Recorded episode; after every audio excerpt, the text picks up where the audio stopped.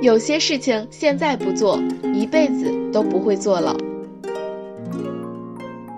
Hello，大家好，我是好奇，今天我们来聊一件有意义的小事情：自学一门乐器，教你从另外一个角度看世界。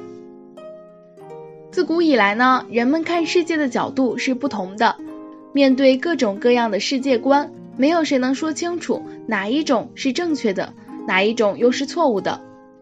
源自内心对世界的理解不同，人们选择的生活方式也不同。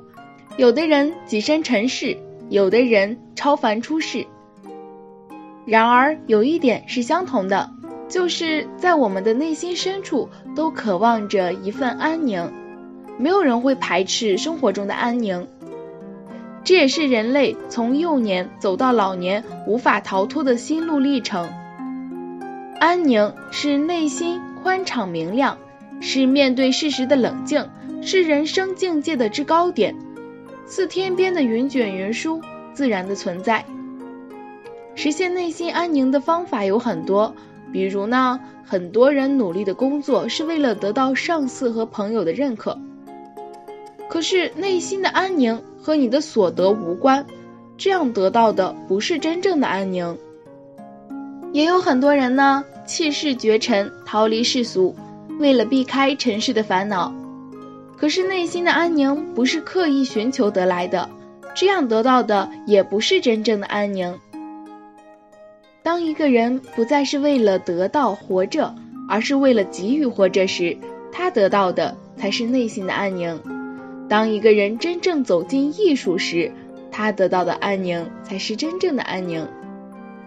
为了给予活着是一种长期修炼的结果，而走进艺术则是可以特意为之。不管我们最后能否像艺术大师那样拥抱艺术，但我们至少可以寻找到一个看世界的新角度。所以在闲暇的时间自学一门乐器。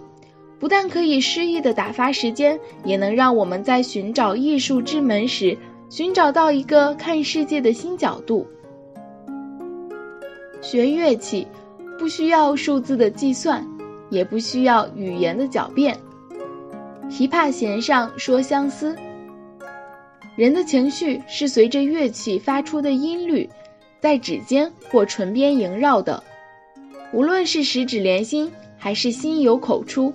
内心的不平静就在那余音缭绕之间平息下去。我是好奇，让我们一起期待下一件有意义的小事情吧。拜拜。